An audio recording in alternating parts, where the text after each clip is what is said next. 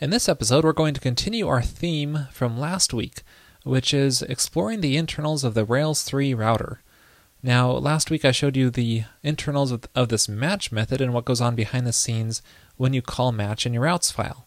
But there are a lot of other methods that we can call in this routes file, so let's take a look at some of them here in this episode. Now, if you open up the Rails source code, you can find that the routing logic is inside action pack, action dispatch, routing. And inside of here, what we want to focus on in this episode is the mapper class, because if you recall, mapper is what we currently are scoped to inside of that block. So inside of here, any method we call inside of here is called on the mapper instance. So that means any method which is defined on mapper is callable from our routes file. Now going back to the mapper class, uh, the code here can be a little bit overwhelming because there's just so much and it's fairly complex. So if we take a look at the bottom of the file here, you can see there's nearly a thousand lines of code in this mapper file. And that's a lot, but the good news is this is the longest file related to routing inside of Rails. So if you grasp this file and understand how it works, basically, you've covered a lot of ground in how routing works inside of Rails. In order to understand this code better, what we could do is some code folding.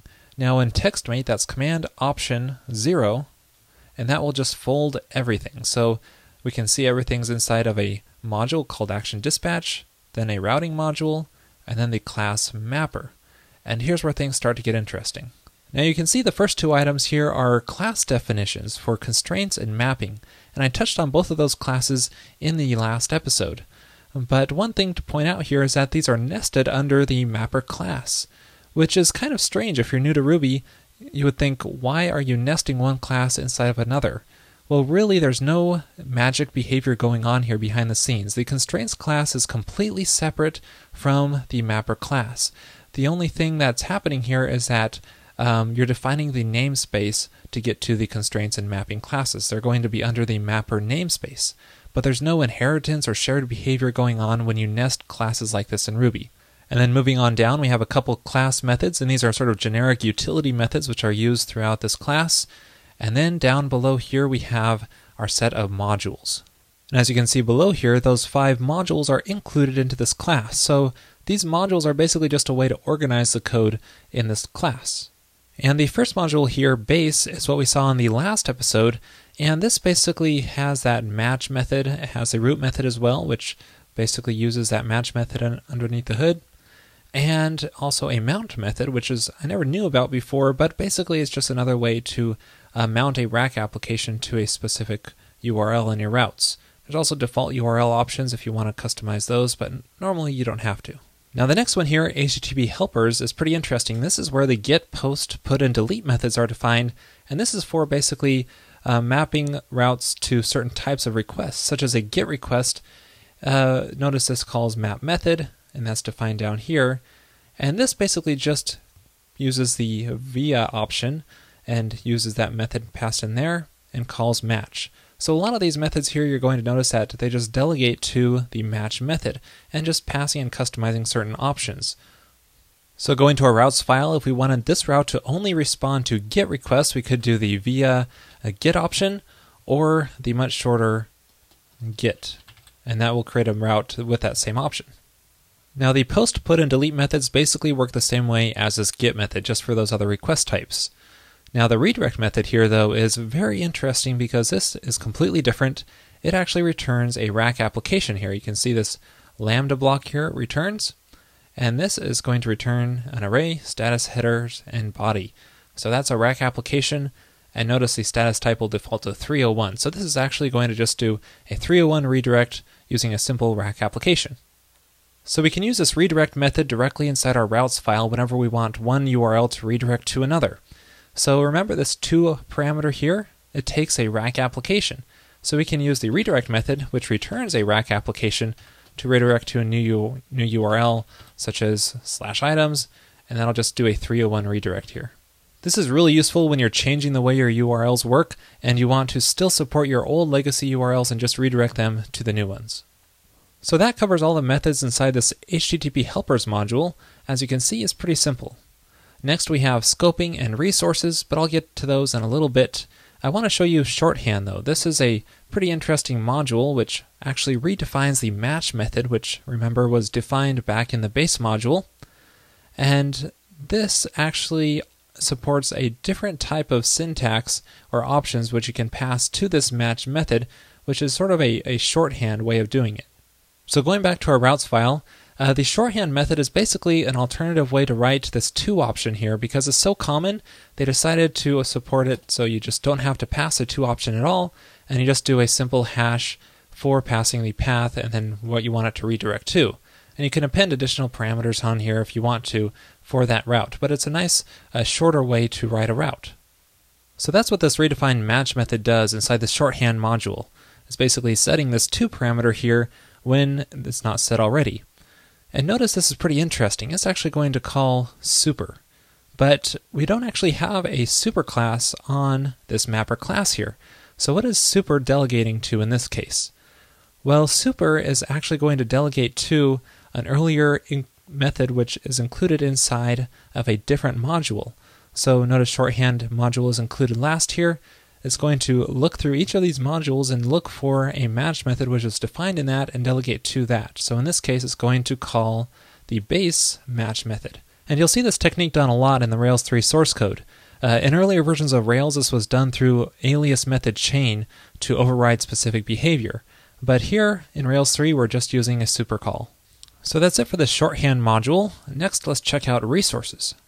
As you can probably guess, this contains the resources method and all the methods associated with that. So here's that resources method we use so often to do RESTful routing. And if we open that up, uh, this is pretty complex and I don't have time to get into all the details of this, but if you look at the general structure of this, it actually uh, makes a lot of sense here. So you can see there's a couple collection methods here. One is a get index, post create, then there's get new, and then get edit, get edit, get show, put update, delete destroy. So those are the seven famous RESTful actions that this is going to create uh, when you call resources in your routes. And notice this is calling yield right here. So right before it's creating the seven RESTful actions, it's going to yield to this block and allow you to create some other, other actions yourself, basically in the same manner that it's doing so here. And notice this is inside the resources scope. So back inside of our routes file, we can do a, a call to resources inside of here. Let's say resources products, and then pass a block. And inside this block is what gets ex executed uh, when that yield call was in our Rails source code. And so after this block is executed is when our actions are defined on our product's controller. And we can basically do the same thing we saw inside that Rails source code. Uh, we can do a call to collection, and then we can do a get, uh, how about let's say discounted, and that'll add a uh, route for the discounted uh, collection action on our product's controller. Now, seeing all these blocks defined in our routes file like this, you might think that our object is changing every time we do a block, but that's not really the case. Uh, we're still working with the same mapper object that we worked with in the beginning. So self inside this collection block here is that same mapper that is up here. So calling get here is just like calling get up here. We're just working inside a different scope, and we'll get to scopes a little more in a bit. Now going back to our Rails source code, you may have noticed that inside our resources method, we're using this collection scope call when we're defining our index and create actions. But inside our routes file, we're just using collection. So what's the difference? Well, actually, there's not really any difference. If we take a look at the other methods here, well, here's that collection method, and we can see that this actually just delegates to collection scope. So it's basically the same thing. I'm not exactly sure why they have both. Now another thing you may have noticed inside our routes file here is that we have this call to get discounted and this is actually the same method call as this get request but this one here is going to actually assume some additional behavior. It's going to behave um, according to how it's scoped inside our resources and collection scope inside of here. Now, if we take a look back inside our resources module, we can see that there's a pretty familiar method here, match. So this is redefining that match method and basically adding some additional behavior based on uh, resources. So as you can see here, there's some conditions to check the scope level to see if it's resources and add some different behavior inside of here.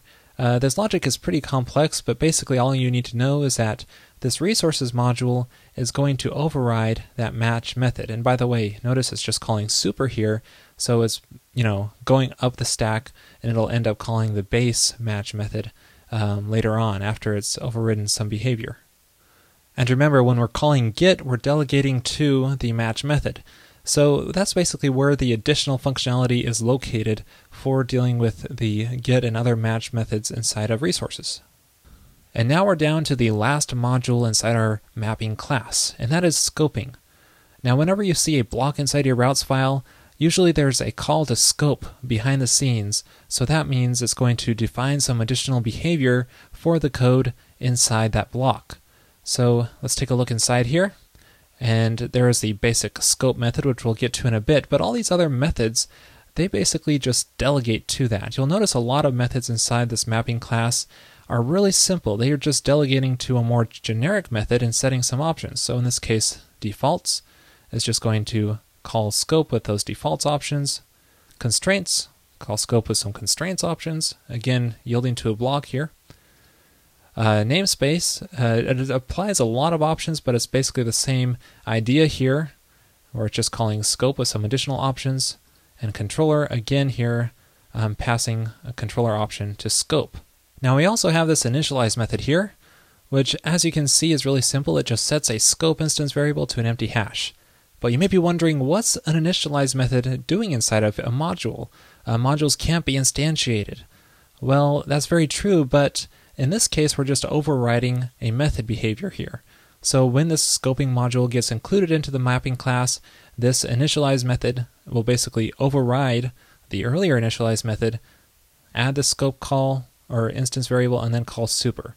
So we're just overriding a method in this case. Don't worry about instantiating a module. And then finally, we have the scope method. Now, this is the big guy. It has quite a bit of complexity here, but basically, all it's doing is just filling up the scope instance variable with some information based on all the options you're passing into the scope. And this builds up and is merging all these options together um, using some methods down at the bottom here, all these private methods for merging, it's using all of these to merge the various options. And so all it's doing basically is storing up the scope information so that later on it can use it inside whatever match call you have so that it um, basically adds additional functionality based on your current scope. So that's basically how blocks inside of your routes file works. Uh, let's say we have a controller call, say products. And remember the controller method delegated to the scope call, just passing in the controller option. And that means that whenever we call match inside of here, the controller option will automatically be supplied in here without us doing anything. And that's it for this episode. I hope it gives you some idea on what the methods inside your routes file are actually doing. Now, even though you have so many different methods to choose from in your routes file, uh, they're actually, most of them are really simple. They're just delegating to either the match method or the scope method and just passing some additional options to them.